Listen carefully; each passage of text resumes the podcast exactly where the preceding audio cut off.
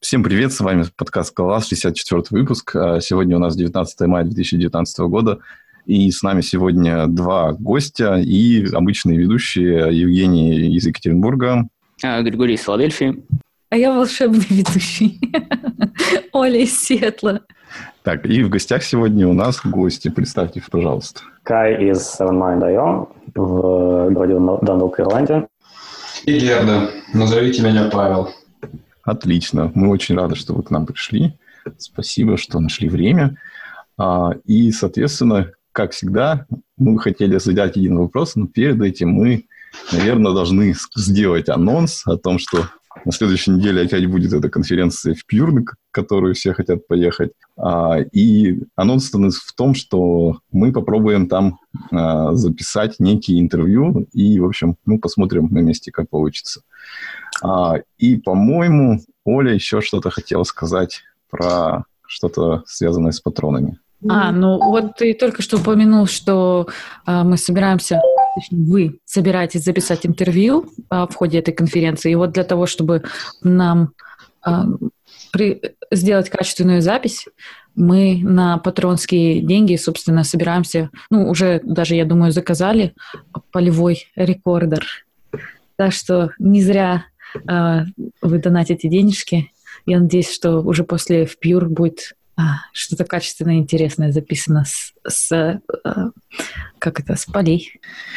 Настало время одного вопроса. Надеюсь, это не про два стула. Да, нет, это как раз вопрос про то, э, в общем-то, нам всегда интересно, какой бэкграунд у наших гостей, и хотелось бы просто услышать вашу историю, как, э, ну, на самом деле, все по-разному говорят, кто рассказывает там от школьных времен, кто рассказывает про недавнее время. В общем, как, как вы хотите, расскажите, пожалуйста, про то, как вы заинтересовались скалой, функциональным программированием и как вы все вместе встретились. Э, хороший вопрос. Ну, если коротко, то много-много лет назад, больше 10 лет назад, я пробовал все подряд технологии, языки, паттерные подходы в надежде, что я смогу увеличить продуктивность свою. Я тогда был C++ инженером в маленьком офисе большой конторы. Что-то мне на плюсах писать надоело. Пробовал все подряд. Вначале увлекся Erlang, потом нашел скалу, и вот как-то с тех пор с ней работаю. С 2014 года так только с ней работаю. Бэкграунд, чем занимался? Э, писал оркестровку кластера в Яндексе, работал в медицинском стартапе, занимался документооборотом и автоматизацией бизнес-процессов, писал мессенджер для другого медицинского стартапа. Это, конечно, странно, но некоторым медицинским стартапам зачем-то нужны мессенджеры. А, потом а, оттуда ушел, а, сел на шею своему старому клиенту, для которого когда-то давно критических условиях написал кучу дурно пахнущего кода, которая помогла им вовремя вывести продукт на рынок. Вот. И с тех пор консультирую этого клиента э, и потихонечку генерирую страшные, мерзкие, ненадежные тулы. С той же самой целью – поднять продуктивность свою и команды. Как-то так. Я думаю, достаточно. Почему им страшные и мерзкие титулы-то?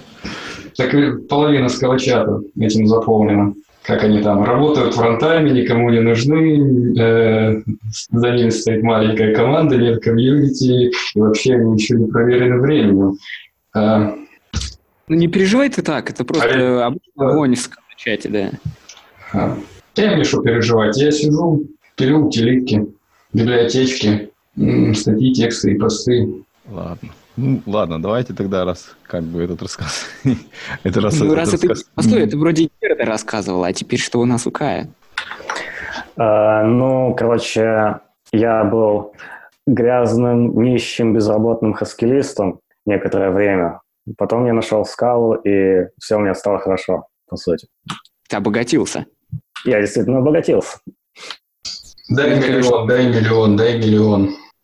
Ладно, это прям вся такая короткая история. Или что-то да. было до того. Почему решил с Хаскелем вообще? И почему не понравился он? Почему, почему решил с Хаскелем? Короче, я начал программировать лет э, в 12, по-моему. Начал я, короче, я хотел сделать э, игру. Я хотел сделать игру лучше в мире файтинг. Э, я, э, я взял за вдохновение Mugen, я хотел сделать то же самое в 3D, то есть кастомизабельный файтинг. Я начал с того, что я выучил плюсы, и начал на них э, накидывать свою игру. И, э, и у меня ничего не получилось, по сути. Я, э, я пришел в такое довольно большое отчаяние, и, э, и я э, решил поменять язык программирования. Э, э, в то время в Нульчановском C форсили Haskell все, поэтому я решил заняться Haskell. Я, опять же, начал э, переписывать свою игру на Haskell. В итоге у меня все равно ничего не получилось. Потом я начал писать всякие программы по мелочи, опять же, на Haskell. Э, через некоторое время я собрал такой большой компендиум того, что мне не нравится в Haskell. В основном, в основном то, что в нем очень слабая модульность. То есть все, зави... э, как в рантайме, так и в самом языке. В рантайме у тебя все зависит от, э, все зависит от инлайнинга, кросс-модульного инлайнинга. Ты не можешь, по сути, делать динамические библиотеки. Э, в compile time у тебя, опять же, глобальные type-классы, глобальные type-family, все глобальное, нету ни namespace, ничего, э, невозможно, э, нету первоклассных модулей, нету логинга. Короче, все очень плохо с модульностью.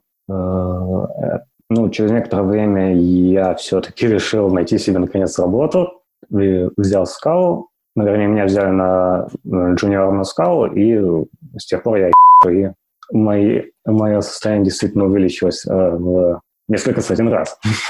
Ну, ну ладно, в общем, История непередаваемого успеха. Да, понятно, в общем, все. Ладно, давайте тогда сразу перейдем э, к основным темам. А, итак, значит, э, почему мы позвали? Потому что есть два повода. Во-первых, э, нескончаемый пиар библиотеки и Zoom э, в чатиках. Во-вторых, а, во-вторых... Это не... string на японском. Да. Во-вторых, недавний доклад насчет трейсинга и обработки ошибок в ZIO. А с чего бы вам хотелось начать обсуждать все это? Да давайте с трейсинга. С трейсинга. Так. Ну, в общем, у нас, значит, первый вопрос был, а, а, расскажите вообще, как бы, ну, что это за debugging и tracing ZIO, зачем он нужен, какие задачи решают, и почему нельзя там в идее открытия э, дебажить с идеевским дебаггером, и, в общем, как вы себе видите это применение этих всех тулзов? Ну, давайте я начну, а Кай продолжит, если что-то будет не так, поправит меня. Тут, оказывается, был вопрос на Ютубе вопрос на Ютубе. Ну, ну, наверное, вернемся к нему попозже. Ну, хорошо. А, итак, трейсы и мотивация для них. А, раньше я все заворачивал в стрикт-монатку с галактиковский ор. И в целом чем-то был доволен, чем-то недоволен. Потом взяли, э, потом взяли мы зиошку, когда она еще была в самом начале своего пути. И как со всеми асинхронными монадками, обнаружили, что там несколько порченные стек-трейсы. Например, э, когда что-нибудь случилось в проде, и в логах остался трейс, совершенно непонятно, как туда пришло управление, может быть, если путей возможных несколько. Вот. Это больше, на самом деле, даже не для отладки в идее, это больше для того, чтобы быстрее решать проблемы, возникшие на проде. Когда диагностики мало, а повторить проблему а, может быть даже непонятно как. А, и любой, любое сужение области поиска, оно может помочь. Вот. Ну, это общая проблема для всех абсолютно инструментов. Так что, да, перед тем, как мы взяли зевушку, я еще пробовал сделать свою монетку, в которой этого недостатка была бы лишена ну, даже не то, что сделать, а скорее запрототипировать, стало понятно, что в принципе что-то сделать можно, наверное. Вот. Ну, есть проблемы с тем, как представлены лямбды в Java и так далее, и так далее, и так далее. И э, свою монетку решили не делать, взяли Zio. А, ну и в целом стало лучше, но вот эта э, проблема того, что невозможно понять, когда что-то навернулось, почему оно навернулось, она немножко подгрызала, и я все время ходил говнился. Э, что... Подожди секундочку. Наверное, стоит немножко отойти назад и рассказать вообще, э, ну, как бы, какого типа проекта вы делаете, чтобы, как бы, ну, сориентироваться хотя бы просто а. там, что за размер этих проектов, какая там специфика, они там супер многопоточные какие-то или что-то, или распределенные, или что, что происходит вообще? Окей, okay. ну, большая часть того, что мы делаем, большая часть того, что мы делаем, это в той или иной форме круды с э, каким-то слоем логики. Вот. Но есть несколько сервисов, которые друг с другом гасипаются, которые держат все in memory, которые э, дают пользователям, которые дают пользователям каналы для коммуникации. Пользователи отваливаются, приходят, уходят и так далее, и так далее, и так далее. Ну, большая часть сервисов, они простые. Но на самом деле, даже когда у тебя в простом сервисе что-то навернулось, э, хочется, хочется сократить путь отладки. Вот, когда у тебя в сложном сервисе что-то навернулось, еще сильнее хочется. По поводу размера, э, ну, сейчас у нас, наверное, несколько десятков тысяч строчек с, с бизнес-логикой э, на скале все исключительно. По есть... поводу трафика, ну, сейчас у нас там порядка 3000 э, реквестов в секунду, ну, с суточными флуктуациями, плюс-минус. Среднем, по сути, ну, то есть, получается, по большому счету, такой как бы среднего уровня проект, и все равно уже как бы вот эти проблемы с, с такими как бы стэк-трейсами, которые мало что говорят о реальных проблемах, возникали уже довольно часто. Да, всю жизнь они возникали. Это на самом деле зависит не столько от, наверное, размера проекта, сколько от сложности, сложности моделей э, и сложности бизнес-рулов.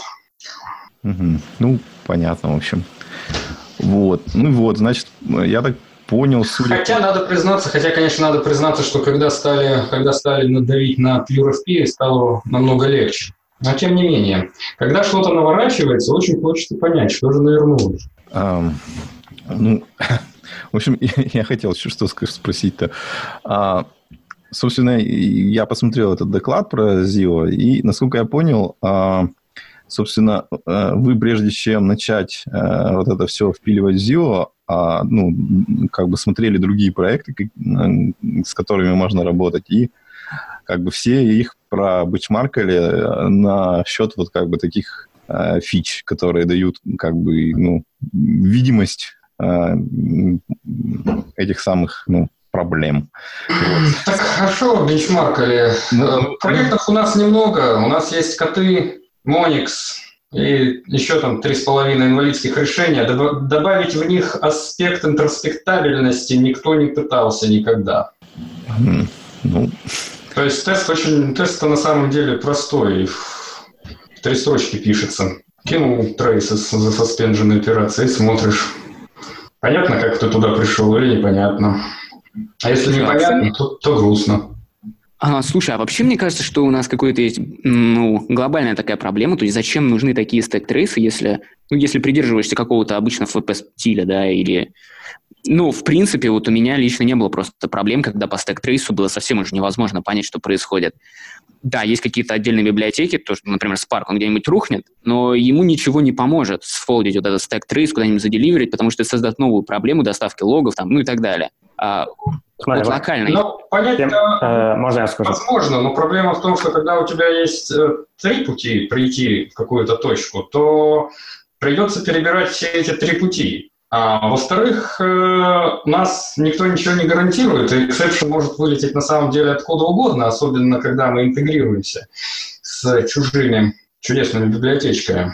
Ну, если у кого-то проблем, проблем с этим не было, мне было бы очень интересно узнать, как вы пишете, как, что вы пишете, какого объема у вас действительно проекты. Так давайте я скажу. То есть, а, когда э, чем больше у тебя джавовских библиотек, тем у тебя полезнее, тем у тебя полезнее э, диагностика внезапно.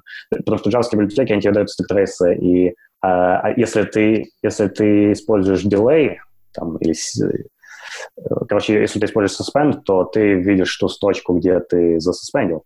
откуда у тебя пришел, пришел код в твою Java библиотеку. А чем больше у тебя скаловских библиотек, если ты взял Doobie, например, то Dubi, он на каждый вызов JDBC метода, он э, делает асинхронный, он делает асинхронный вызов. В итоге, если когда что-то наконец обвалилось, у тебя получается пустой трейс, в котором невозможно понять, откуда ты, откуда ты пришел, и это, это Дуби. Если Нет, ты... ну, понять да. возможно, понять возможно, но тебе нужно перебрать, э, тебе нужно э, протрейсить э, самому все возможные пути, как прийти в эту точку, а потом все перебрать и посмотреть, да, да, да. на каком из этих путей у тебя могло произойти что-то, что привело к твоему взрыву. Да-да-да, но в случае с Дуби, в случае с Дуби у тебя нет такой возможности, потому что у тебя там, там 20 query, а твой, э, твой RMS это там синтекс error at 55. То есть в этом случае вообще невозможно понять, какая, ну, какая это была query и что стало слишком много, но понять возможно, ну, теоретически. Да, то есть, э, то есть получается, что чтобы сохранить хорошие трейсы, ты должен использовать какие-нибудь синхронные Java-библиотеки, чтобы и как можно больше использовать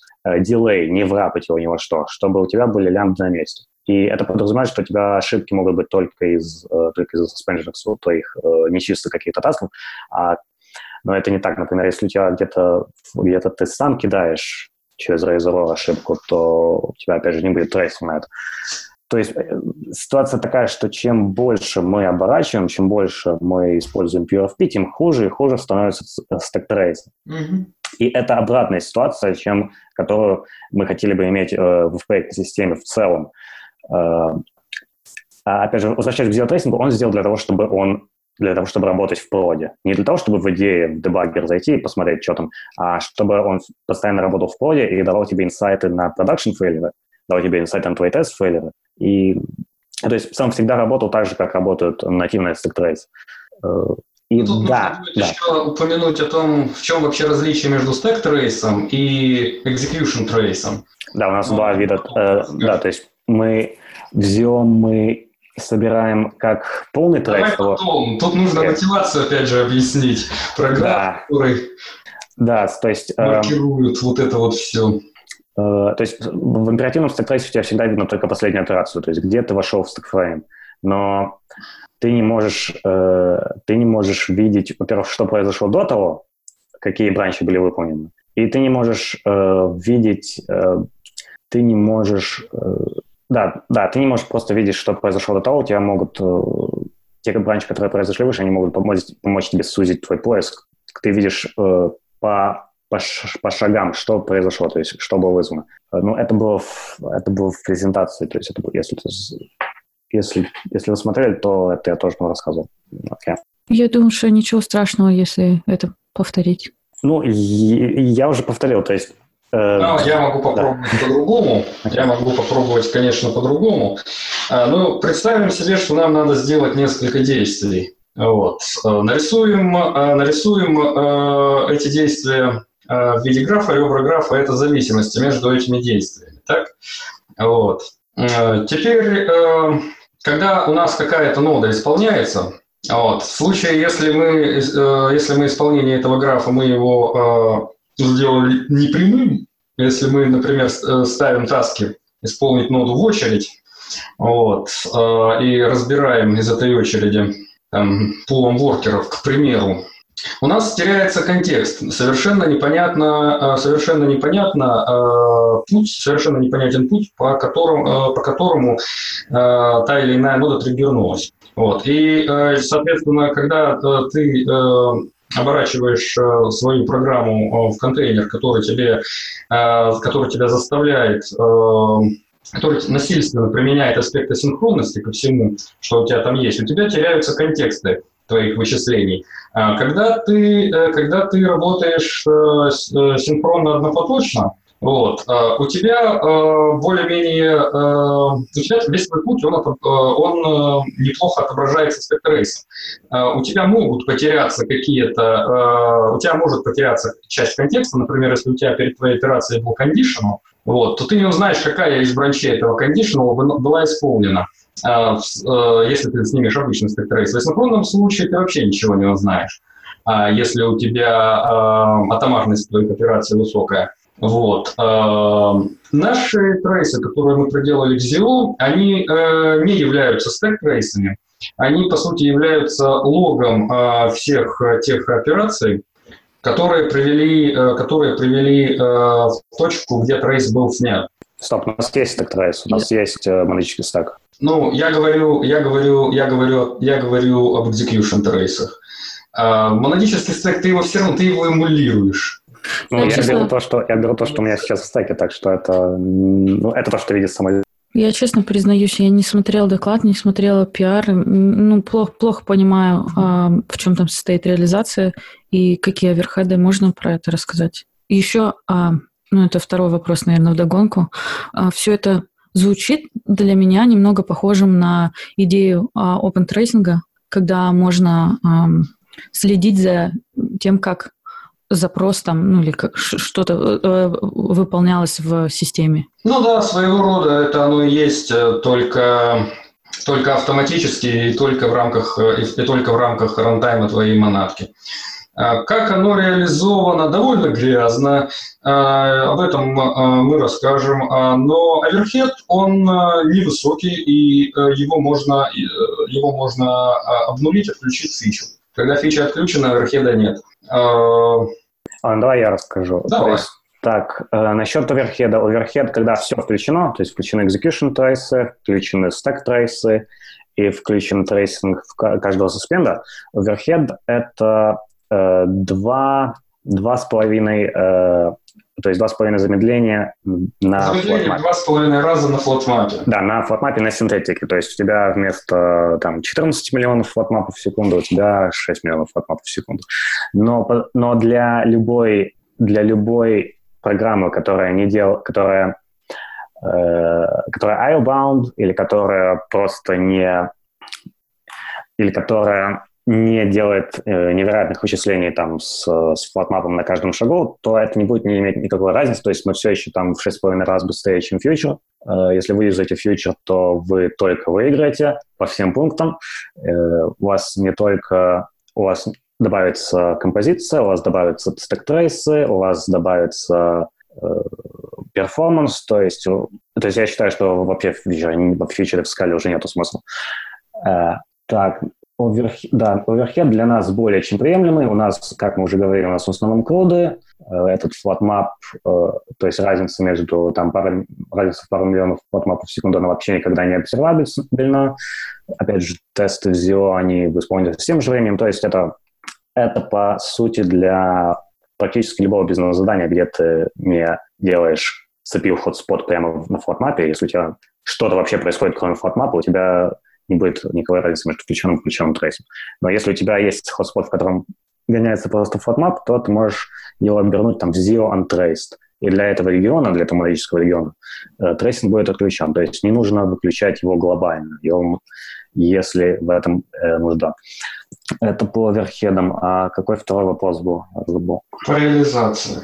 А, э, реализовано это так. Э, во, э, в ZIO каждый, каждый flatMap, он понимает э, с левой стороны предыдущий IO, с правой стороны он понимает лямбду, в которой э, континуацию, то есть э, следующий шаг действия, который, который производится с результатом предыдущего действия. Эти лямбды, в каждой лямбде в байткоде есть строчка, где она объявлена. Есть строчки для каждого э, внутри, чтобы они тебе показались в трейсе. Мы э, используем, короче, мы берем лямбду и используем э, Э, ну, у Lambda есть спрятанный метод write replace, его можно инвокнуть только через, только через рефлексию. Этот метод дает тебе, э, дает тебе информацию о сериализованном виде лямбда, и он дает тебе, э, дает тебе класс, где она вообще появилась. Мы, мы сначала сериализуем лямбду через этот write replace, потом смотрим, в каком классе она была объявлена, потом мы читаем э, Короче, мы сначала читали ASMO, но потом мы обнаружили, что АКА, а, конкретно АКА Type, они, они реализовали... маленькую стоит машинку, которая э, парсит, которая парсит э, класс файл для того, чтобы... Они, они реализовали... Э, для того, чтобы выдрать оттуда координаты. Они реализовали парсер для класса Lambda с точно такой же целью, что и мы. Они логируют когда они логируют то, что пришло в актера и ушло актера, когда актер реализован лямбдой. Но это только в акатайп. То никто не использует, по сути, акатайп, к сожалению, поэтому никто об этом и не знал. Мы взяли их парсер и реализовали его в Zio. и мы юзаем его гораздо более полезным образом, чем Archive, потому что у нас не просто лог, а у нас stack trace. Так, После того, как э, мы получили информацию из лямбды, ее строчку, где она определена, ее имя и ее класс, мы это кэшируем в глобальном кэше э, э, навсегда. То есть у нас для одного класса лямбда у нас не могут поменяться эти параметры, поэтому мы никогда, конечно, не инвалидируем. Поэтому после того, как приложение прогрелось, после того, как после того, как э, все лямбды или там большая часть лямбда она была проинспектирована, уже, уже overhead э, у нас у нас получается именно такой 2x overhead на flatMap е, потому что во время flatMap а происходит только lookup э, hashmap а с кэшом и сама flatMap операция. То есть не происходит никаких новых аллокаций, просто происходит, э, происходит только лукап хэшмапа. А что, кэш может бесконечно разрастись? Кэш теоретически может бесконечно разрастись, но он не может бесконечно разрастись, потому что количество классов лямбд в программе конечно. И я смотрел, я смотрел на наш ап, и там примерно на апу где-то тысяча лямбд. Там, а какой, какой, какой примерно размер кэша получается? Ну, размер кэша, ну, 1 мегабайт получается.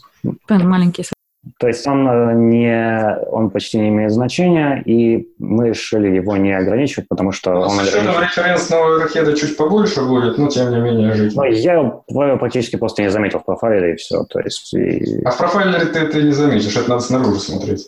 Ну, неважно. Короче, я не заметил особой разницы по памяти, и э, кэш просто ограничен тем, что у тебя, э, тем, какие у тебя лямбды есть в программе, и какие из них участвуют, собственно, в ZIO. Еще раз рекап хотел сделать. Um, в общем... И ладно, мы, ладно мы, мы думали о том, мы думали о том, что это можно реализовать макросами, чтобы присобачивать строчку, что это можно реализовать, DGOS, э, DGOS э, предлагал реализовать это через exception, то есть в, каждом, в каждой операции zero кидать exception и смотреть на трейс. Это будет очень-очень медленно, но, э, но, по крайней мере, это не требует макросов, но очень важно, чтобы, чтобы была поддержка доти но это невозможно кэшировать, и это происходит на каждом, каждом, э, каждом конструировании. Но этот способ, он позволяет получать трейсы для всего, для tagless final, для Doobie, для всех сторонних либ, э, для всего, что происходит. Не нужно использовать ZIO апишку, чтобы получить трейс. Э, этот способ не требует Java-агента. Например, в Spring есть их мономонадка, и у него есть Java-агент, который дает тебе стек-трейсы, но Java-агент у тебя может быть в продакшене, у тебя может быть только один Java-агент запущен за раз, поэтому это очень неудобно у тебя может быть другой Java-агент, или тебе не хочется Java-агент запускать в продакшн. Э, на Ziotion Trace не требует Java-агента, и это, и это сейчас единственный э, синхронный, единственная реализация синхронного трейса, которая не требует Java-агента. Есть, есть трейсер для фьючер, который требует Java-агента, есть трейсер для спринговского мон, который требует Java-агента. Наш трейсер, он работает по умолчанию, никаких ритуалов не требует, никаких Java-агентов, работает для всех либ, э, для вашего кода, для кода либ. Ну, Короче, и очень маленький по overhead у, потому что все закэшировано, после того, как все закэшировано, уже ничего не происходит. Э, так что я считаю, что мы сделали все заебись, да. Спасибо. У нас не матерят. Ну, вы, вы можете... А вы потом вырежете. Да, извините. Надо было сказать «зио ись». Да, «зио а Для того, чтобы вот... То есть надо, получается, если мне хочется включить или отключить этот трейсинг, мне, мне, мне прям надо код поменять, что ли? Я не могу там как-нибудь быстренько это сделать конфигом или... Ну, ты можешь заранее код написать так, чтобы он был конфигурируемый. Ну, понятно, но я имею в виду, что это не так, как с логерами там. Ну, трейсинг, он отключается, во-первых, на уровне RTS, то есть э, ты можешь перед тем, как ты создаешь, сделаешь на RTS свой, на котором ты запускаешь свою аппликацию, ты можешь просто проверять там environment variable. И если... Да нет, э, вопрос в том, можно ли на ходу на уже готовом инстансе RTS э, менять настройки трейсинга. Нет, нельзя в данный момент.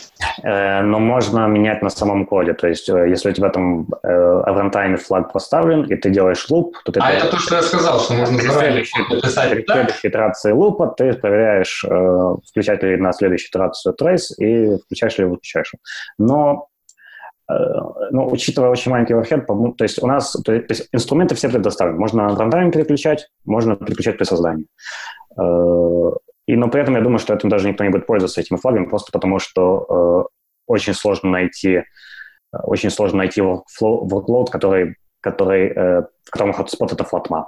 Если у тебя, если у тебя есть исчисление на ЦПУ, то, то они обычно уже вне монадки, там уже flatmap не фигурирует. Там вот э, вопрос э, из чата от Игоря. А можно ли получить доступ к этой инструментации, чтобы внедрить свою инструментацию, например, для инструментации New, New Relic? Которому нужен Java-агент? Вопрос, конечно, какой-то не очень дескриптивный, но в данный момент э, дополнительные аспекты наложить не получится. Для этого придется модифицировать RTS. А если какой-то конкретный сценарий нам предложат, то мы подумаем, можно ли его реализовать. Наверное, можно, кстати. Э, ну, в контексте, в контексте ZIO этот вопрос не имеет смысла, потому что э, инструмент... А, что делает вообще инструментатор New Relic? Если он модифицирует трейсы, когда они э, выкидывают, э, когда exception выкидываются, то он будет работать через коробки. Потому что э, zio трейс, он идет сбоку от трейса exception, он его никак не меняет. Если... Вопрос да. в том, а, опять же, вопрос в том, а можно ли, если я правильно его понял, он такой не очень конкретно, но вопрос в том, можно ли э, интегрировать zio трейсы с какими-то сторонними инструментами. Э, но, ну, понимаешь, э, внутри Zero Runtime у тебя доступно только лямбда. То есть как это интегрировать, это... Вот я говорю, что если бы был какой-то конкретный сценарий... Было... Это очень сложно представить, куда и как и с чем. Но если, короче, если если этот инструментатор New Relic, он предоставляет API, через которую можно взять текущий трейс, то можно просто делать retro exception, добавлять в них, э, добавлять в них OpenTracing трейс то есть этот New Relic трейс. Если этот New Relic Java агент модифицирует, uh, accept, модифицирует trace exception, то он будет работать просто так. Uh, короче, вот так можно интегрировать. Я даже не думаю, что каким-то образом можно поменять сам ZRTS, чтобы интегрировать его с чем-то еще. То есть у него очень специфичная функциональность. Да, скорее всего, скорее всего, э, можно пару хуков предоставить, и уже люди будут счастливы. Правда, смысл непонятен все еще. А, ладно, давай следующий вопрос. грустновато получается. Да. Давайте чуть-чуть вернемся назад. А, вот смотрите, как бы, я так понял, вы этим занялись вот реально где-то там чуть ли не 7 месяцев назад? Нет, трейсами это в марте. А в марте ты считаешь? Не в апреле. 7 э, месяцев или сколько там назад, год назад, это мы в Zio немножко контрибутили. А это отдельная тема. Мы сделали немножко контрибутили, там помогали им проблемы с шедулингом поправить, и недостающие опишки добавляли. А, ну, ну вот расскажите тогда, а, как бы, ну, почему, как это случилось? То есть вы просто, условно говоря, начали по одной маленькой проблемке там решать э, и наконтрибьютили столько за это все время? Или это было а, такое создательное решение, что вот нам надо запилить целую группу фич, давайте выделим вот э, время нашему человеку, пусть он отдельно там какую-то часть времени сидит этим занимается. Как? Это было первое, это было первое. А. Давайте я отвечу. Нет. То есть, э, ну, а у меня еще немножко более глобально. Думаю, будет проще здесь сказать. А почему а... вообще решили еще ZIO связываться и так далее? Хорошо, потому что ничего не было, потому что не было э, другого ковариантного бифунктора, позволяющего моделировать ошибки. Да, э, да, как не было, так и нет, кстати. Э, поэтому вопрос, э, брать ZIO или не брать, он практически не стоял. Взяли сразу. Дальше понятно было, что библиотечка сырая, вот, поэтому, поэтому, когда находили какие-то проблемы, их решали.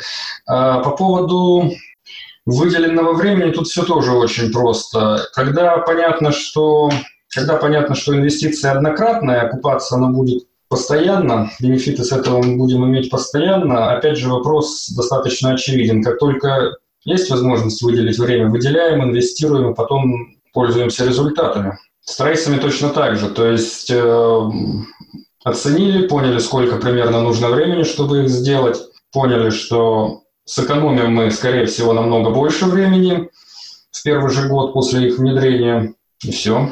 Ну, это ведь не гарантия, что это все останется. Может, потом придет кто-то еще и сделает еще лучше, и все это выкинет.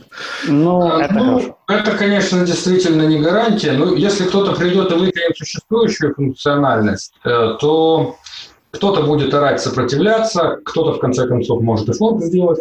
А если расширить, так мы ж только рады. Тем более там еще можно много улучшений навернуть. Можно э, более качественную репрезентацию сделать, дедупликацию прикрутить ну, с поиском максимальных последовательностей и так далее. Мы, наоборот, надеемся, что люди придут и улучшат. Ага, ну вот, как раз и в связи с этим у нас плановый вопрос. А, собственно, что бы хотелось бы доработать, и что бы хотелось бы, ну, как бы, чтобы вот внешние люди пришли, и что бы они могли добавить и, там, не знаю, связаться с вами, помочь? А, ну, я уже сказал, что, во-первых, э, во-первых, э, было бы интересно э, прикрутить дедупликацию, чтобы читать было легче эти трейсы. Во-вторых, можно прикрутить выкидывание трейсов в графвизовском формате, чтобы можно было прям картинку отрендерить и посмотреть более наглядно, как мы пришли в точку снятия трейса. Потому что на самом деле этот трейс, он репрезентует кусок графа, а не плоский стек. Э, ну и еще была интересная мысль посмотреть, можно ли какие-то метрики из этого выжать. Вот. В принципе, можно. Э, там вопрос, как их интерпретировать. То есть э, маленькие дисторшены в трейсах, они не страшны. Маленькие дисторшены в метриках могут метрики обесмыслить. Но, тем не менее, хотелось бы этот вопрос исследовать. Так, ну, вроде... В конце концов, кому-то вполне возможно понравится фича, когда монатка еще тебя носом в твои хотспоты тыкает. Гистограмму строит, говорит тебе, что вот в этом вот методе твое приложение проводит 90% времени. Не, ну это да, какие-нибудь флеймграфы еще было бы тоже интересно. Тоже как вариант. Ну, в общем, репрезентация. Репрезентация и дополнительный аспект в виде метрик. Mm-hmm. Так, а, значит, мы много чего рассказали про ну, преимущества этой библиотеки. ну, не библиотеки, а фичи. А, есть какие-то вот прямо недостатки, которые могут от, кому-то подпортить прямо жизнь, что вот если человек взял, начал использовать и неожиданно потом обнаружил, что конкретно с его каким-нибудь особым юзер-кейсом это э, по каким-то причинам не будет работать. Ну, вообще, реалистично говоря, скорее нет, чем да, на практике, ну не знаю, если у тебя какое-нибудь кривое, э, кривая куча говнокода, которая, например, активно использует thread local, и ты ее засовываешь в асинхронную монатку, то жди, как, э, то есть древняя примета, жди беды, к примеру. Угу. Ну, понятно, в общем. Ну, еще, к примеру, если ты любишь, э, если ты любишь делать э, блокирующие вызовы, и много блокирующих вызовов и засовываешь их в асинхронную монадку, то тебе нужно будет что-то поменять в своем существующем коде. Ну, а так-то. Так, ну а конкретно о трейсинге, конкретно о трейсинге есть corner case, в котором первая инструкция, если это не, если нет, это не suspend, и, то первую инструкцию в трейсе тогда может быть не видно в некоторых кейсах. Потому что... For comprehension. Не, ну, просто потому что у нас формат настроен... Да, формат настроен как? У нас слева I.O., справа функция. Если слева какой-то I.O., какая-то примитивная операция, для которой строчки нет, э, ее не существует, то, то она не будет включена в трейс. Но такие операции обычно не могут фейлиться. То есть такая проблема, она...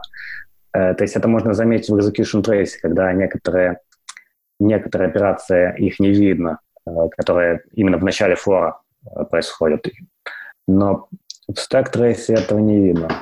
Это один недостаток. Э, второй недостаток... Он доводит единственное. То есть это, это первая проблема просто не решается, у нас просто нету строчек ни для некоторых операций. Но опять же, это не видно, не видно, не видно, когда ты добавишься просто через трейс, через трейс. Так. Ну, Там вот я вижу в чатике поступает э, предложение от товарища Волката. Волкета. Ну, расскажите, что вы думаете насчет этих предложений. Да, если Подождите, я правильно понимаю, прочитать. То... А, ну да, предлагают нам сделать наши тайп-классы для ковариантного дефунктора из Zoom частью ZIO, как доп. расширения, чтобы их можно было отдельно включить в проект. А, ну, если я правильно понимаю, то к этому дело и движется. И кучка интерфейсов, она в ZIO появится с нашим участием или без него, но появится. Так что ждите, будет. Ну, насчет, насчет интерфейса... Короче, эти... эти интерфейсы био, они к Zoom не привязаны. Ты можешь просто артефакт потянуть и все. И он притянет только интерфейс и реализацию, но не Ну, притянет. человек, наверное. Не хочет э, притягивать э, артефакт с э, неправильным групп ID. Там нету букв скалази, поэтому не хочет. Ну, если это не проблема, то можно их просто притянуть. А насчет, правда. Можно. насчет того, что будет э, внутри Zio, ну, да, опять же, сейчас идет разработка прототипа Cats Effect 2, э, который будет внутри Zio. Вы можете посмотреть, э, прокомментировать тут pull request. Хотя я бы, хотя он довольно сырой, я бы, если, если нужно сейчас, я бы просто стянул наш артефакт, сбил его бы использовал. В этом нет ничего плохого, ничего страшного. А, в чатике проклянут. это... А были ли уже какие-то случаи, что, ну, что вы прямо знаете, что есть люди, которые за стенами вашей компании начали активно использовать это в продакшене и, ну, рассказали вам об этом? В смысле, так все... А, а, вне. Да, вне. вне. вне. А, за, это имеется в виду снаружи, а не внутри. А, ну, я знаю, что есть люди, которые используют наш логгер. Я знаю, что есть одна компания, э, которая вроде как начала адоптить нашу DI и ZIO-шку и вообще наш стиль, но в продакшн они вроде это еще не запихнули. Ну и у нас есть, конечно же, Олег, который все это в Тинькофф А, да, конечно. Олег, он же нам э, торчит внедрение в Zoom э, в банк. Он обещал, значит, сделает. Так, там что-то цитирует Гриша в чате какие-то комментарии, видимо, из прошлого. Вот. А, ну, ладно. А, ну, я так понимаю, с tracing ом, видимо, мы закончили. И получается, нам надо приступать к вопросу про... И, и- не знаю правильно, как произноситься. Izumi. Про Изюме. изюме. Да, Изюмка, назови курагой. да, который, по идее, должен был у нас э, специальный гость обсуждать под названием Олег. Вот, но он не пришел, поэтому придется нам выкручиваться. И, соответственно, Олег, к сожалению, пошел гулять с женой. сам, может, к счастью, ну, ладно, ну, посмотрим. я его понимаю, у него еще, ему еще предстоит трудный период. Ему нужно будет внедрять библиотечку в продакшн в банке. Так что Ну и вот, и, соответственно, э, мы, как люди, которые не сильно за этим следим, следим, хотели бы вообще узнать, ну, вот все, что, вот, честно говоря, я понял из обсуждения в чатах, я на сайт не нашел времени сла- слазить, я А понял, не надо там все. что это библиотека, которая ну, делает DI, и она использует какой-то оригинальный подход с, с рефлекшеном. Вот. Ну и, собственно, вот интересно услышать было бы, что, что же, как бы, чем же она так хороша, и поч- почему она лучше предыдущих решений типа Macquarie и тому подобного. Тут-то у вас все в одну кучу смешано. Reflection-то тут вообще ни при чем. А, чем она хороша? А, тем, что... Давай сначала, что это такое? Окей. Ну, мы поняли, что это DI, но... Нет, ну давайте а, мы будем, а, как правильные предолики, говорить, что это метамодульная система для скалы со встроенным солвером. Потому что, когда люди слышат э, DI, у них сразу начинает желчь выделяться, э, яд с зубов капать. Назовем это системой модулей, в которую встроен солвер, который позволяет, э, который позволяет э, эти модули каким-то образом трансформировать так, чтобы у тебя ничего лишнего не- было в тот момент, когда у тебя приложение запускается. А, В чем суть оригинального подхода? А, Прежде чем, а, прежде чем а, что-то сделать, а, Distage строит план, полный план всех действий, А, а которые... что, что такое дистейдж? А, Это название, это название э, этого механизма. То есть у нас есть проект Idzumi, Spring на японском, а есть Distage. Это э, DI Framework. Но мы, э, мы его, наверное, переименуем. А то столько людей уже, м, столько людей испытывают боль, когда им приходится говорить о DI.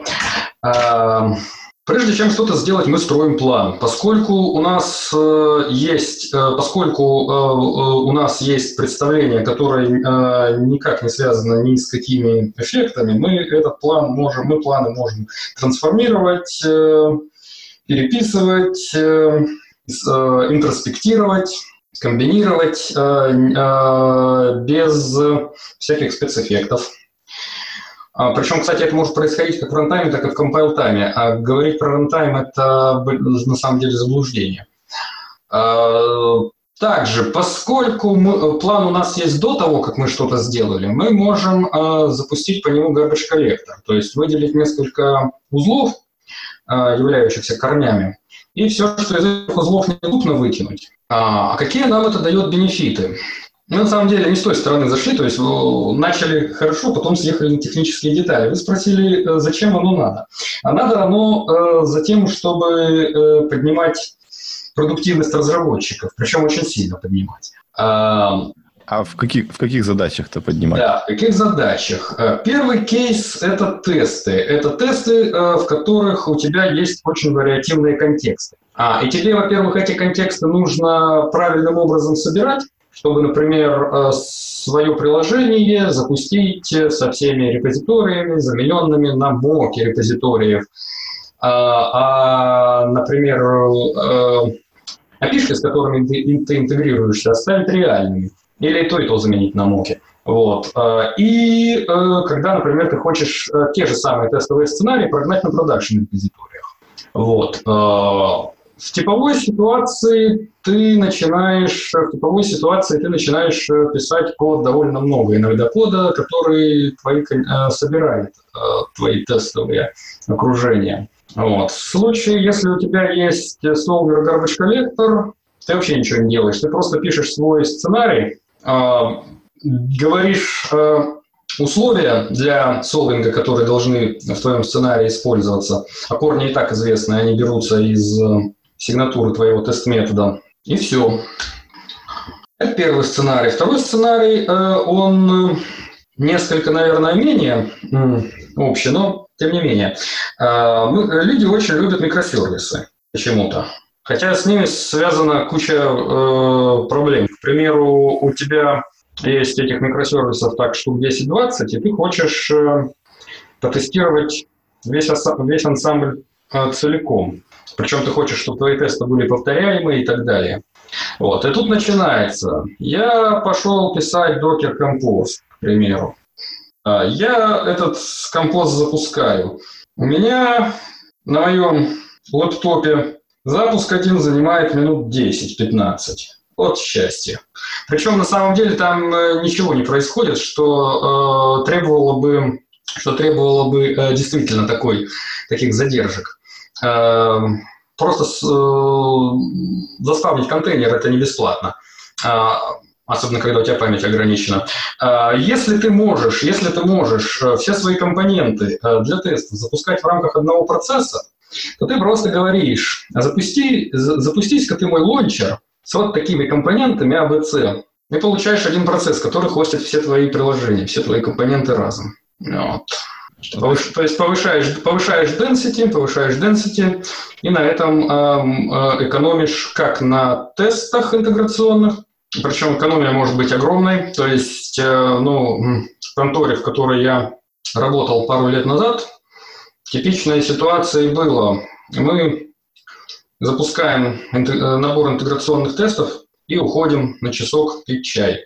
Из этого, из этого часа минут 20 уходит только на инициализацию окружения.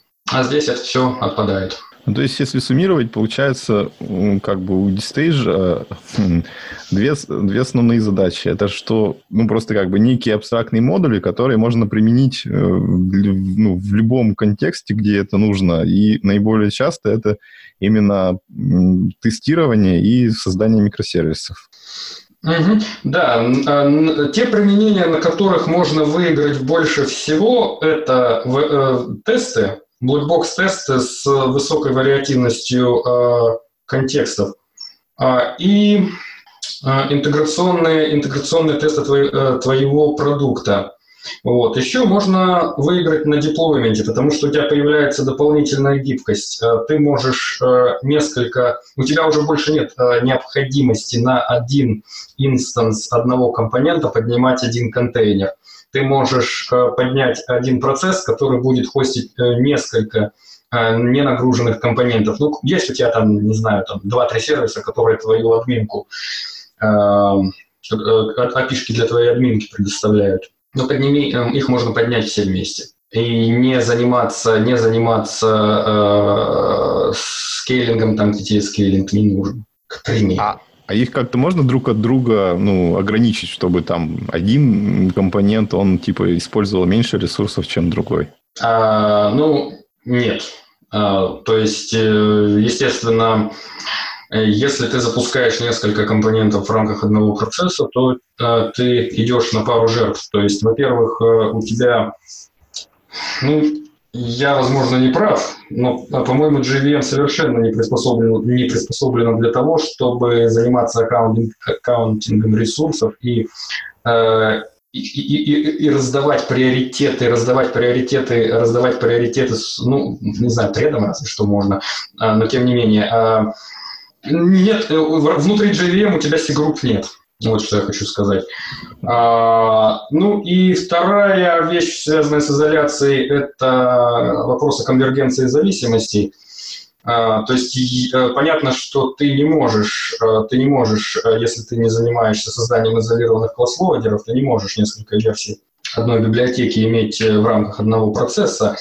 А изолированные класс-лоадеры мы когда-нибудь сделаем, но пока что у нас все просто. Мы стараемся, до упора стараемся э, поддерживать всю кодовую базу в актуальном состоянии и портироваться на свежей версии библиотек э, по всем нашим компонентам. Если что-то идет не так, то у нас всегда есть возможность сделать еще один лончер, который сконфигурирован э, с, э, с каким-то набором ролей, использующим, э, из, э, зависящим от э, проблемной зависимости. И и все. А каким образом э, задаются ну, вот эти конфигурации, ну, вот как бы как связаны одни компоненты с другими? Да, конечно.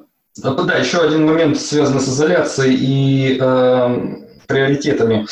Про, э, смысл ролей в том, что ты все, что ты можешь сделать с микросервисами, ты можешь сделать и с ролями. То есть, если тебе хочется а если тебе хочется приоритизации э, так же, как ты это можешь сделать с микросервисом, там, я не знаю, порезав э, конс, э, ограничения на C-группы, ты можешь э, запустить две копии две копии лончера с одной ролью в каждом и оперировать с помощью привычных инструментов, э, использовать C-группы, чтобы ограничить, э, использовать C-группы, чтобы ограничить ресурсы.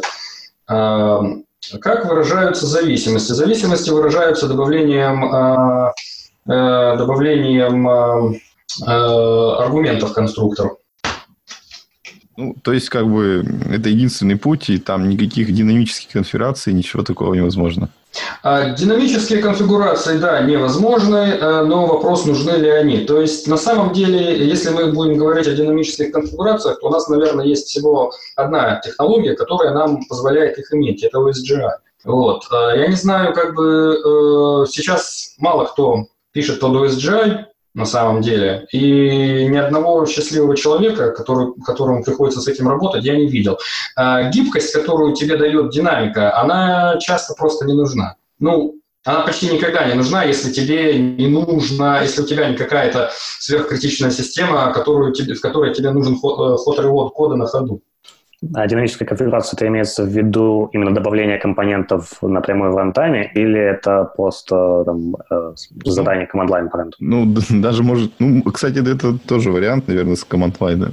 Нет, а, если с команд-лайна, то оно абсолютно динамическое, потому что оно вначале, вот эти твои параметры, оно их использует для того, чтобы построить план, и э, план, он зависит целиком и полностью от этих параметров. Потом его исполняет. На этом уровне оно у тебя все динамическое список запускаемых ролей задается... Команд Да, они, они задаются во время компиляции. Я про динамическую имел в виду, скорее всего, такой случай, что, например, есть какие-то два взаимосвязанных, комп... Ну, взаимозаменяемых компонента, и мы заранее знаем, что вот они как бы именно два у нас могут работать, и просто, например, можем да. переключать ну, как бы ну, в рантайме переключать как бы один отключить, другой. Можем, можем, можем. Это как раз одна из э, важнейших одна из важнейших возможностей. То есть, если у тебя есть два компонента, реализующие один интерфейс в плане, у тебя будет конфликт. И тебе надо как-то выбрать между тебе надо как-то выбрать между э, реализациями твоего интерфейса, прежде чем, ты, прежде чем твой план станет осмысленным, так?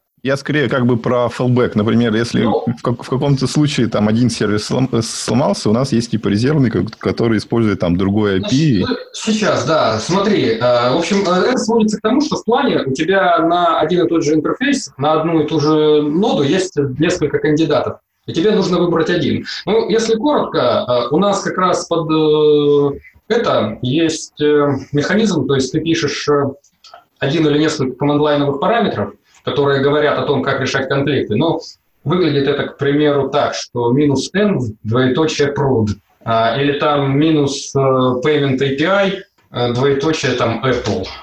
А, и э, оно выбирает нужную, и оно выбирает нужную реализацию твоего интерфейса. То есть ты задаешь дефолты, если дефолты чем-то тебя не устраивают, ты можешь приложение запустить с другими, э, ты можешь приложение запустить с другим а, набором, с другим набором реализаций для твоих э, сервисов, и э, оно запустится, и ничего лишнего у тебя не будет проинстанцировано. Но вопрос вообще-то был совсем другой. Вопрос был про флбэк в рантайме. Там один сервис не отвечает, второй отвечает. Вот, а чтобы... это никак не связано с э, DI. Это правда, но чтобы, короче, чтобы реализовать такое, как такое ну, реализовать?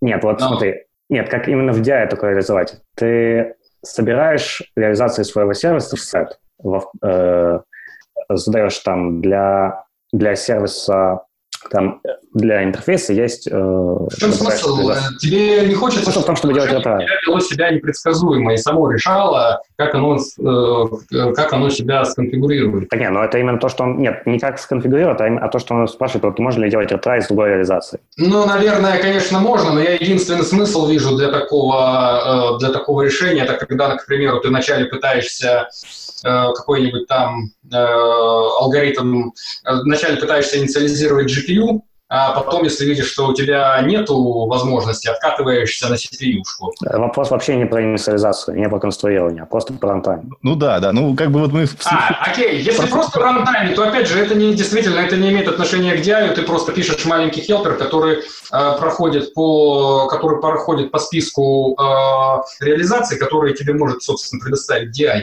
Э, он тебе может предоставить сет всех реализаций какого-то интерфейса. Он проходит по списку и сам реализует логику фаллбэка. Но я это только при том, что он тебе этот список может предоставить. Ну, Пускай ты сам его заполнишь. Конечно, можешь там еще к нему написать хелпер, который сгенерирует, э, который будет для твоих этих, э, который будет генерировать проксики, которые принимают в конструктор список и реализуют логику фаллбека внутри себя. Но, но зачем? Ну, зачем, да, это другой вопрос, может под разные штуки быть. Ну, я, короче, просто пытаюсь понять, как бы, ну, где границы использования э, этого дистейджа? Ну, границы, э, границы определяются, э, границы определяются очень просто. Механизм ответственен, он несет ответственность за создание, за создание контекста твоего приложения, либо теста. Как только инициализация закончилась, как только инициализация закончилась, механизм больше не видно. Ты можешь э, тот же самый код написать руками, но и он будет довольно сложный. Плюс мы на себя берем пачку аспектов, то есть э, мы на себя берем аспект с выкидыванием лишнего, мы на себя берем аспект с э, разрешением конфликтов, мы на себя берем аспект с менеджментом ресурсов, то есть во время инстанцирования ты можешь ты можешь получать ресурсы, и когда у тебя приложение закончит работу, они закроются. Э, для тестов у нас есть аспект э, с возможностью мемоизации э, без потери корректности, без потери корректности планов и с гарантией, с гарантией того, что лишнего инстанцировано не будет. А, и также у нас есть интеграционные чеки, то есть до еще того, как приложение, собственно, начнет, до того, как приложение начнет инстанцироваться, ты можешь Э, сделать так, чтобы у тебя несколько компонентов э, были э, проинстанцированы, которые, которые проверят доступность каких-то внешних ресурсов, в которые ты интегрируешься, например, базы данных. И если если внешний ресурс недоступен, то ты можешь, приложение может упасть еще до того, как основная его часть начнет инстанцироваться, либо тесты могут скипнуться, к примеру. Либо что-то еще может произойти. Вот. То есть э, реально там, реально там э, несколько циклов планирования. Вначале, э, вначале планируется runtime, вначале планируется runtime, потом э, мы берем runtime э, и планируем э, построение интеграционных чеков, потом запускаем интеграционные чеки, и если все хорошо, то мы э, переиспользуем э, уже имеющиеся планы, э, мы строим план основной части приложения, переписываем его так, чтобы переиспользовать те части плана, которые уже построены, вот, и запускаем уже инстанцирование основного приложения. Вот. Ну, по рантайму имеется в виду та, это сделочный тест ну, и там thread который... Рантайм – манатки, в которые ты приложение гоняешь. Ну, понятно. Че, Оля, Гриша, есть какие-то вопросы по этому?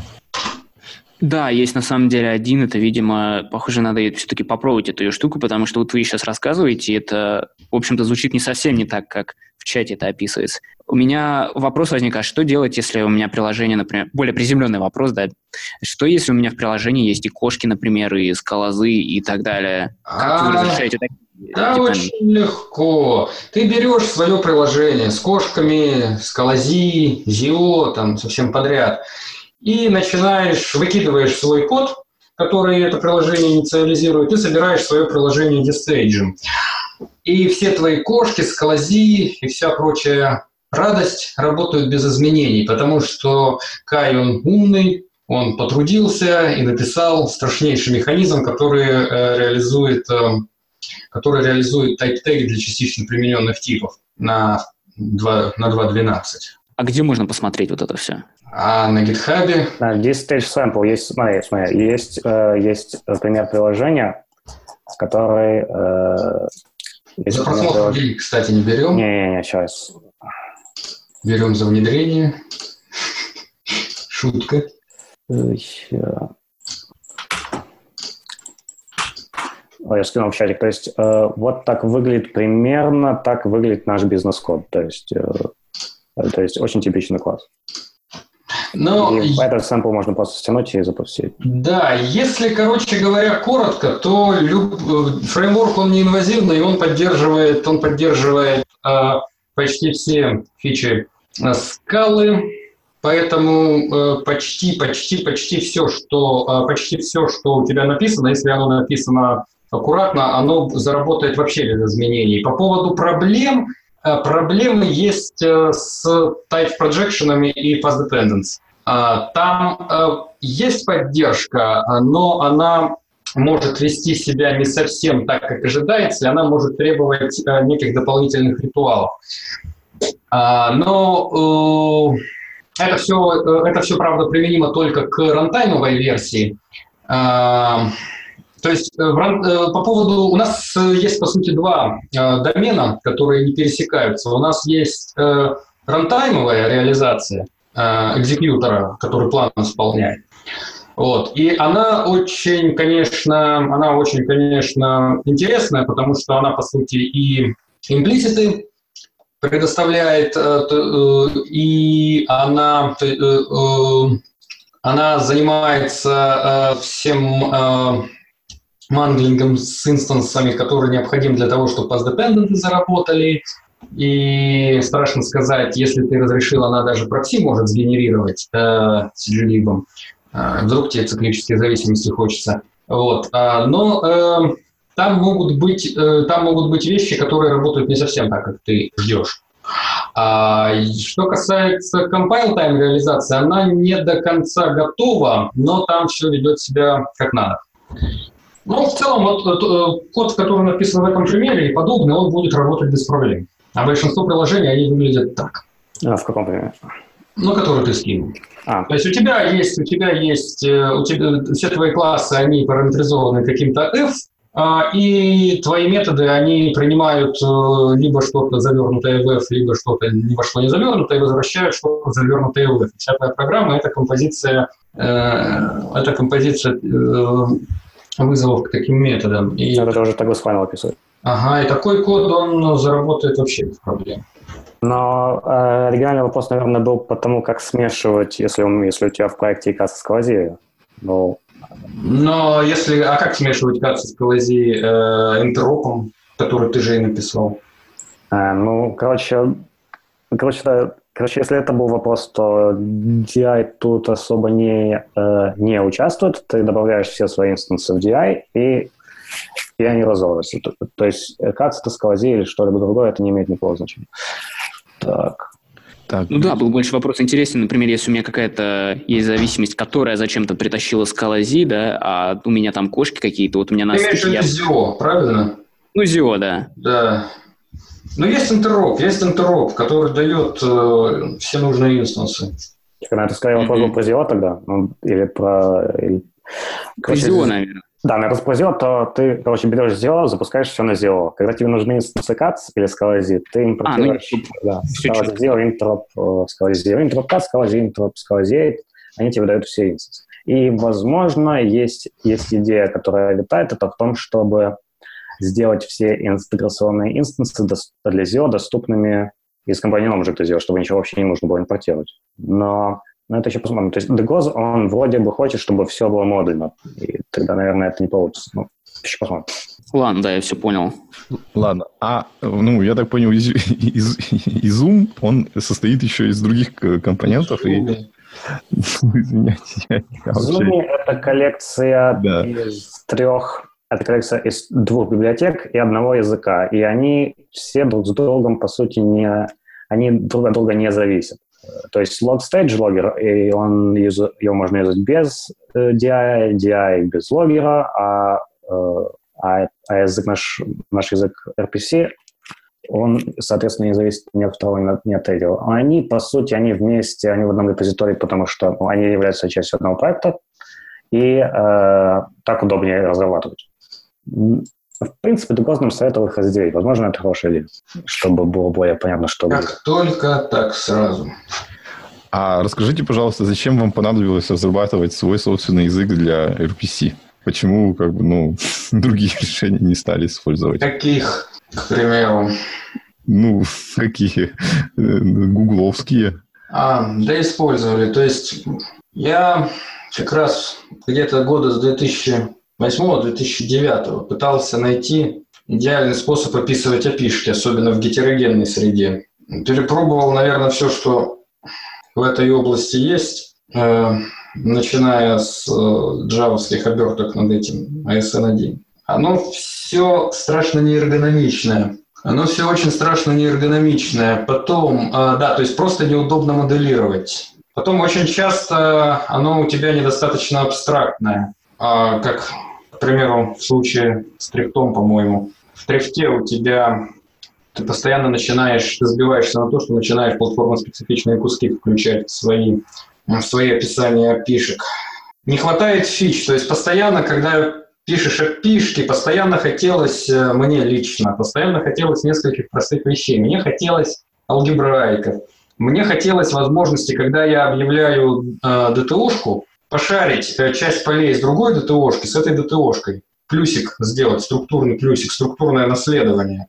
А еще очень часто хочется сделать минус. То есть э, классический пример это когда у тебя есть какая-то внутренняя модель, жирная, в ней часть информации, она не должна уходить на провод.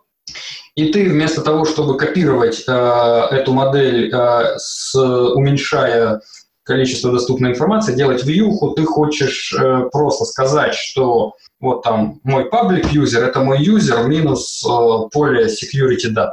Вот. Э, То есть основной, основная мотивация была это эргономичность. А, ну да, еще, конечно, все эти язычки, которые тебе дают э, сервисы, которые тебе дают возможность декларировать интерфейсы, а не только модельки, никто э, из них э, не позволяет тебе сделать автоматически что-то вроде дефунктора, что-то вроде, э, что-то вроде изера. То есть э, в лучшем случае ты делаешь э, под каждый метод свою собственную ДТшку с парами ошибка, ошибка, не ошибка. И это очень... э, Когда ты этих методов делаешь, когда, ты, когда, тебе, когда у тебя моделек там сотни, а интерфейсов десятки, а методов в них тоже сотни, это все очень-очень занудно и больно. То есть э, в текущих решениях не доставало выразительности, эргономичности и заточенности на, на удобство моделирования. Вот.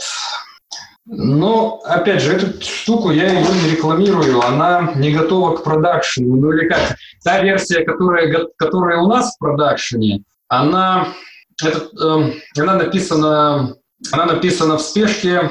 Да так как же, в общем-то, как весь этот Изуми, он, каждый компонент, он, э, логер был написан, первая версия за день, DI, первая версия была э, э, прототип был написан за день, первая версия рабочая за две недели, после чего мы начали внедрять.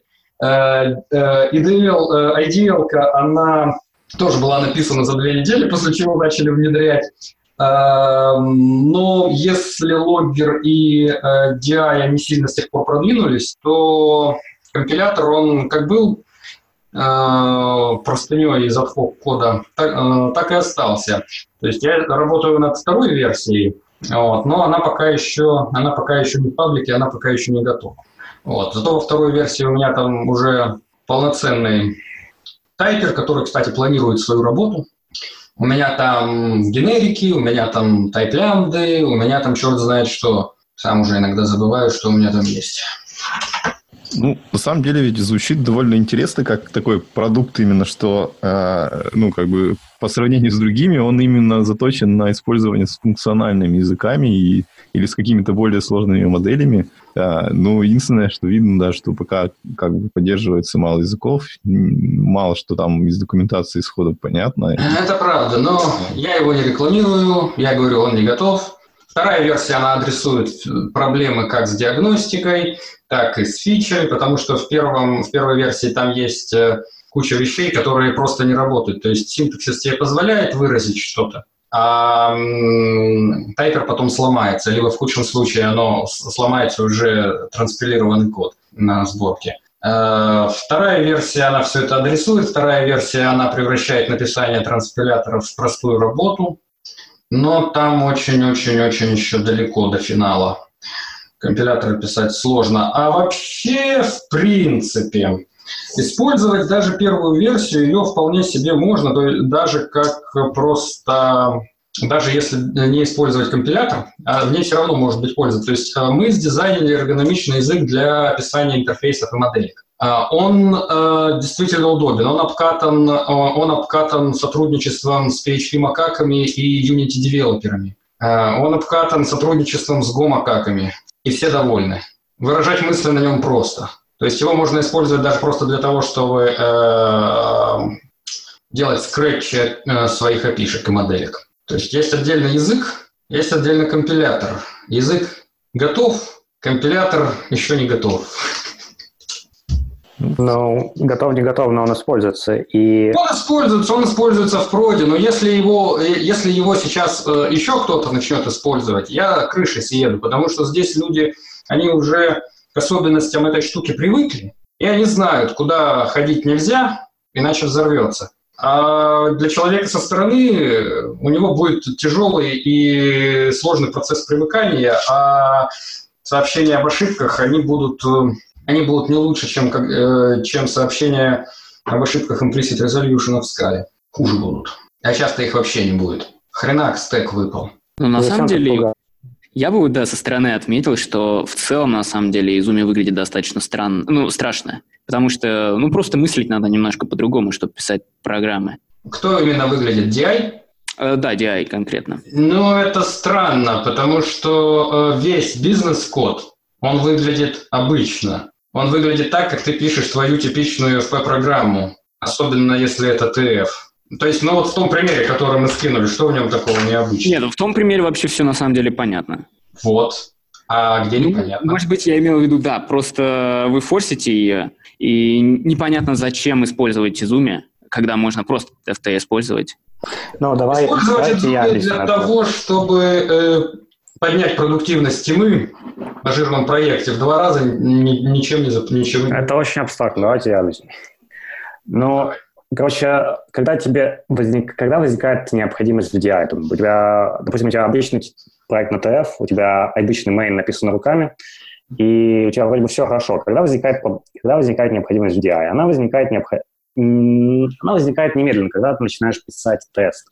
А особенно Креативный тест. Да, тесты с интеграцией. Тебе нужно теперь написать небольшую копию своего мейна, э, для каждого интеграционного теста, который поднимает твои компоненты... Для каждой вариации твоего окружения.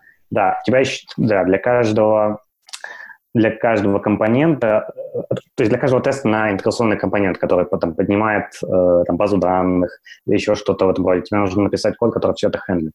Э, в каждом тесте по новой. Э, у тебя, допустим, допустим, у тебя юнит-тесты, которые более-менее изолированные, соответственно, ты не хочешь поднимать вообще весь, вообще всю свою программу, все свои, производить там поднятие всех своих таблиц, ты хочешь поднять только часть. Поэтому тебе придется заново писать для каждого теста эту логику. Тебя там э, setup, teardown, э, они у тебя в каждом тесте. И ладно, у тебя, допустим, есть только один вариант теста, вот ты, допустим, тестируешь всегда на проде, всегда на прод-версиях, всегда с реальной базой. Это хорошо, но, допустим, ты хочешь, чтобы у тебя просто тесты на логику, они были, они запускались и работали более быстро. Ты хочешь тестировать с, э, с in-memory репрезентациями, просто с моками. Теперь твой boilerplate, он увеличился в два раза. Тебе, тебе нужно все те же действия для поднятия окружения производить еще и с моками. А по сути ты хотел бы просто сделать одну вещь. Э, это взять свой код инициализации и заменить в нем один, один компонент. Э, заменить в нем свои, свои реальные базы данных, заменить их на моки. Или наоборот. И ты хотел бы, опять же, использовать garbage collector или, допустим, lazy чтобы просто поднимать только то, что тебе нужно конкретно в этом тесте.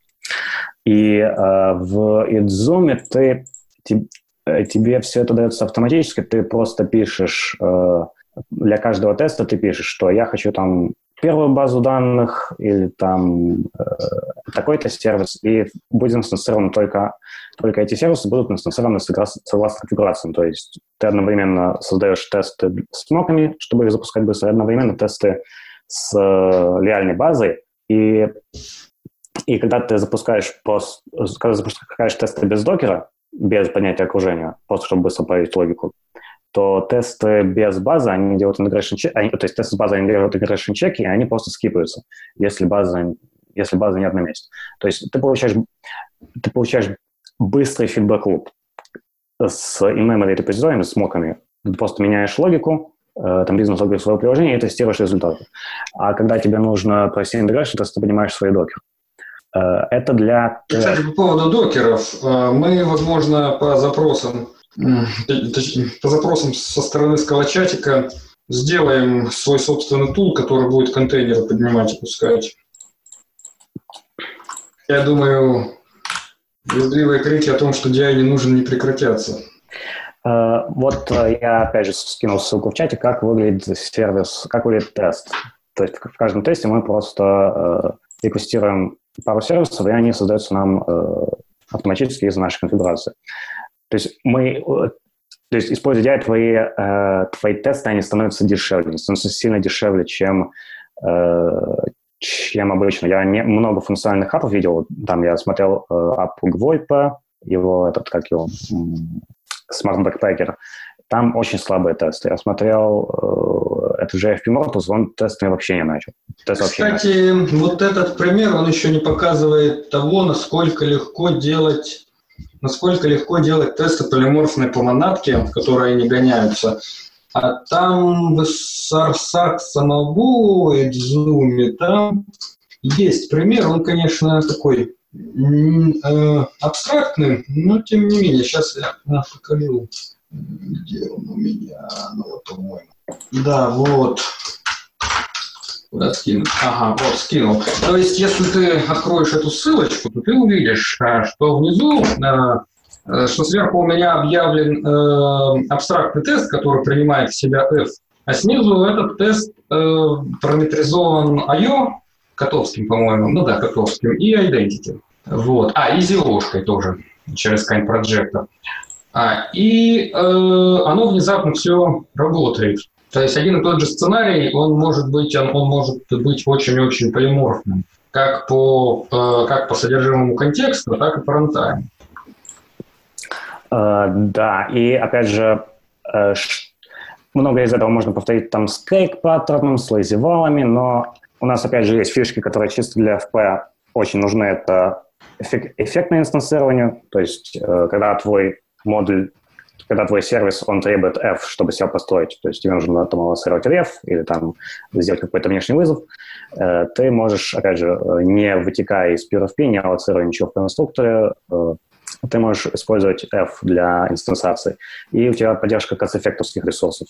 Э, то есть, опять же, ты используешь просто ресурс, который вернул тебе Dubi, который э, поднимает connection в базе данных, или, или HTTP сервер ресурс, и он и он работает, он, он аллоцируется в F, он будет э, запускаться и опускаться, э, когда тест э, начнется и закончится. То есть, э, то есть у тебя есть lifecycle, э, интегрированный с э, lifecycle, э, интегрированный с текущими э, с текущей, э, с, с текущей. То есть... Ну, если говорить о лайфсайкле, я еще говорил, я еще упоминал мемоизацию. Я еще упоминал мемоизацию. У нас э, довольно неплохой механизм, который позволяет, э, который позволяет тяжелые зависимости, э, хотя кто-то тоже говорит что это не нужно, но тем не менее, который позволяет тяжелые зависимости э, поднимать один раз на семейство тестов ну, в случае скалотеста в рамках одной JVM, потому что скалотест не позволяет контролировать все точки входа. Вот. А, и э, мы можем, то есть ты можешь объявить предикат, по которому какая-то зависимость, э, какая-то сущность объявляется меморизированной. Вот. И во всех планах, в которых она возникнет позже, э, подграф, который за нее ответственен, он будет выкинут, и вместо нее будет вставлен контент, то, что лежит в меморизаторе. Причем там есть дезамбигуация по тестовым окружениям. То есть если, например, ты ранишь тесты с разными параметрами, вот, то у тебя Э, у тебя, у тебя мемоизаторы будут независимые. Вот. А, то есть ты легко и бесплатно получаешь э, реюз мемоизированного значения. У тебя, что типичная проблема, когда люди делают мемоизатор, это то, что Uh, у них зависимость, она заменяется на мемоизированную, но при этом происходит лишняя работа. Там какие-то еще зависимости инстанцируются, которые на самом деле и делают какую-то работу, которые не нужны. В нашем случае это исключено. Вот. Плюс э, в конце, ну, в шатдаун-хуке, опять же, в случае скалотеста, э, будет построен план, э, будет построен план финализации, который финализирует все ресурсы с учетом зависимостей возможных между ними и так далее. Грязные, грязные трюки, но они позволяют, они позволяют при аккуратном правильном использовании очень сильно сократить время работы интеграционных тестов не потеряв, э, не потеряв э, каких-то гарантий существенно. Ну, короче, да, то есть у нас есть, э, сам, наверное, по-моему, самый большой риск идея – это именно тесты, когда тебе он начинает быть нужен позарез, когда тебе нужно делать тесты с, э, с разными конфигурациями. Э, то есть то есть use case есть банально просто в scope. Даже если main приложение, он, э, даже если его собирать руками, то есть смысл собирать тест собирать тесты через Z-Stage. Это первый use case. Второй use case – это это шаринг модулей, э, модулей приложения. То есть у нас э, отдельные микросервисы, отдельные роли, они довольно маленькие. Они маленькие, потому что мы очень много кода мы вынесли в общий SDK в виде дистейджерских модулей. И модуль себя может включать, он включает в себя и работу с внешними ресурсами, ну, вернее, э, lifecycle э, там каких-то внешних соединений, там базы данных, Kafka, э, все прочее. Он включает в себя конфигурацию, э, Distage config, он читает конфигурацию, он, э, он делает ее доступной э, как параметр. Ты можешь просто э, прочитать кейс-класс из э, TypeScript конфига и согласно им, согласно ему инициализировать э, свои зависимости. То есть то есть, когда мы начинаем новый проект, у нас, э, у нас готово очень много интеграции. У нас готовы endpoinты там, для Kubernetes, э, готовый коннектор для всех баз, э, готов базовый скелет приложения, там, DevOps endpoinты. Короче, очень много готово сразу. И само, в самом приложении только бизнес-логика. Все это можем решать, потому что...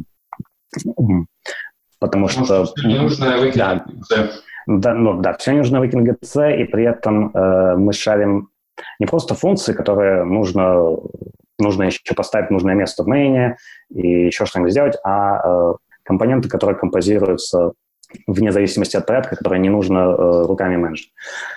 Это второй use case. Это, по-моему, два больших use case, когда э, DI очень сильно экономит время. Ну, это все понял. Ну, ладно, в общем, спасибо, понятно все. Вроде все... А, ну, все понятно. Ну, Как, как сказать? Я бы сказал, что достаточно стало яснее. Просто надо попробовать хотя бы, чтобы Ага. с этим поиграться. То есть что, сейчас все начнут внедрять. ну, я бы не сказал, что все начнут внедрять. Но я бы Попробовать, попробовал. попробовать, да, можно. То есть, по крайней мере, как бы из рассказа стало понятно, почему стоит попробовать. Вот. А, а до Я этого... все время в чатике на- буду на эту фразу ссылаться.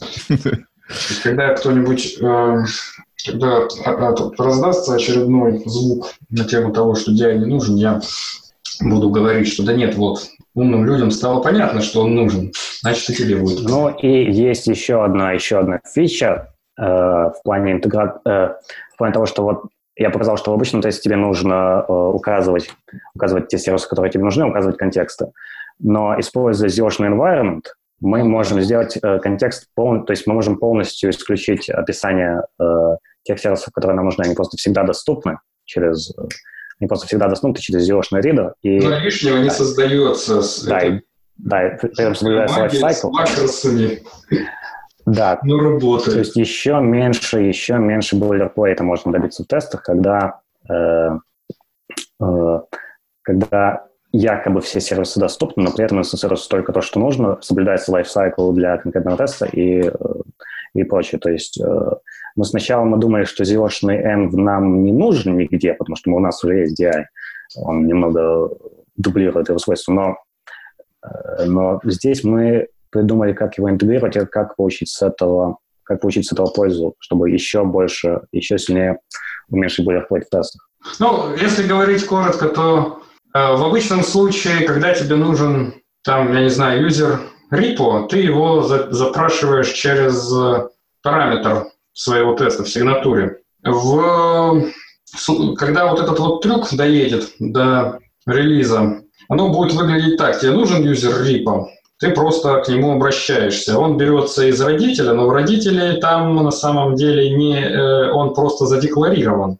А инстанцироваться он будет только в случае, если оно используется. То есть комбинируется инференс по третьему параметру в zero с макросом, который из, с макросом, который из наинференного типа с кучей вивов а, строит, э, строит, реальную, э, строит э, реальный класс, который уже будет предоставлять то, что ты использовал.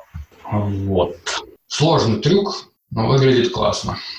Ну, и я бы сказал, я бы даже сказал, скорее, что DI – это он тебе позволяет э, войти в... Он позволяет тебе автоматически придерживаться хороших паттернов. То есть DI делает твои тесты дешевле, значит, ты будешь, э, значит, ты будешь писать больше тестов.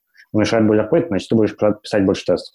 Ну так это как я и говорил, ты Да, начинаешь использовать, из- ты начинаешь жевать изюмы, у тебя сразу становится все хорошо, заказчики платят в два раза больше, вот времени свободного становится в три раза больше, Ну, и сразу.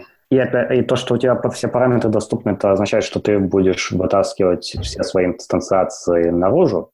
То есть TF этому TF позволяет это делать. Э, Во многих случаях у тебя просто нету, нет нужных э, capability, чтобы сконструировать напрямую свои зависимости. Но некоторые все равно это делают очень сложно. Новых инженеров очень сложно отбить, э, отбить им привычку, конструировать все на месте вместо того, чтобы вносить параметры. DI делает гораздо дешевле просто вынести что-то в параметр, чем сконструировать его внутри. Это, Да. то есть он позволяет тебе войти, э, пойти, войти в pizza в success. Вот это Я вот даже смогу сказать, где мне DI не сильно пока пригодился. В компиляторе, компилятор он большой, сложный, а DI я не использую там. Потому что у меня там практически все, у меня там миллион динамических контекстов, у меня там ничего статически не собирается. Все сервисы, они зависят от э, динамического контекста. Поэтому создаю локально. Понятно. Ну, в общем, мне кажется, мы осветили вопрос э, этой библиотеки, осветили вопрос про tracing ZIO, и у нас уже подходит время, что мы почти два часа разговариваем. Вот, соответ- соответственно, э, у меня такой один маленький вопрос к Каю напоследок, э, как к редкому человеку, который пришел из Haskell в Scala, а, и, наверное, надо заканчивать. Вот. А, в общем, вопрос такой. а, чего, собственно, в скале по сравнению с Haskell тебе не хватает? Э, ну, не хватает, не хватает type families, GDT очень такие корявенькие. То есть они, то есть они сделаны конкретно под один сценарий. Если тебе нужно что-то другое, то они просто перестают работать. Тебе нужно э, делать много трюков, чтобы выпихнуть. Э, то есть GDT в скале они могут тебе они могут, то есть при паттернматчинге ты можешь узнать только, э, type, э, только переменную типа. Ты не можешь узнать type member, ты не можешь узнать path dependent, ты не можешь узнать ничего, кроме перемен. Исправили.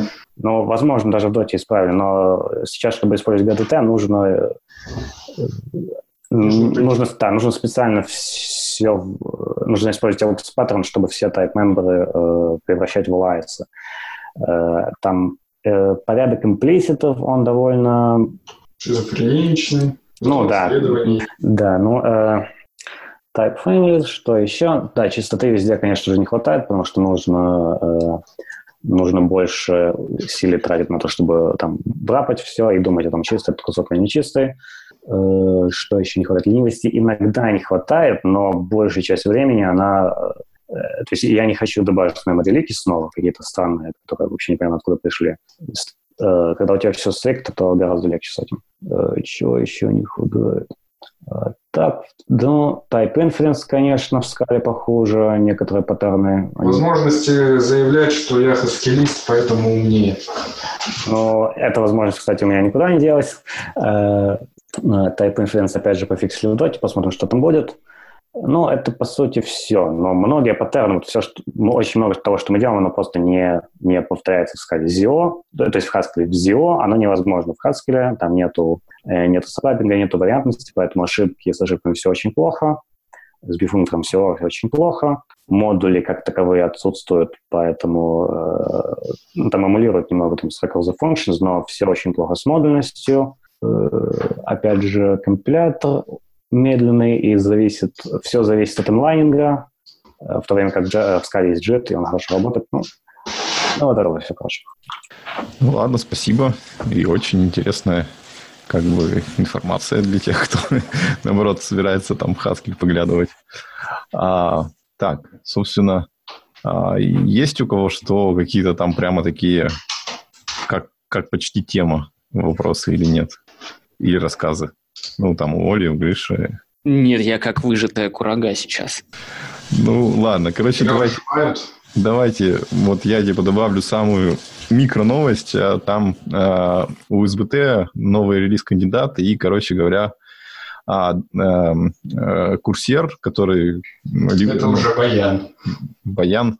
Сколько это давно это было? Больше ну, этому Баяну уже дня три, наверное. Не, ну, у нас последний выпуск был две недели назад, что а. причем еще довольно, как бы, это недавний выпуск. Да, там курсер по дефолту, еще там новые политики класс-лоадинга. Эти новые политики класс-лоадинга, они сломают все ваши тесты, в которых явно или неявно есть э, мерзкие синглтончики, например, все тесты с SLF4J начнут себя вести не так, как вы этого ожидаете, также у вас отвалится, э, а также у вас отвалится плагины к SBT, э, которые, например, генерируют документацию типа MDoc, вот. Э, и вообще все очень плохо, но мы уже сходили в бактрекер ко всем, кому надо, написали, и они там сейчас сидят, все исправляют.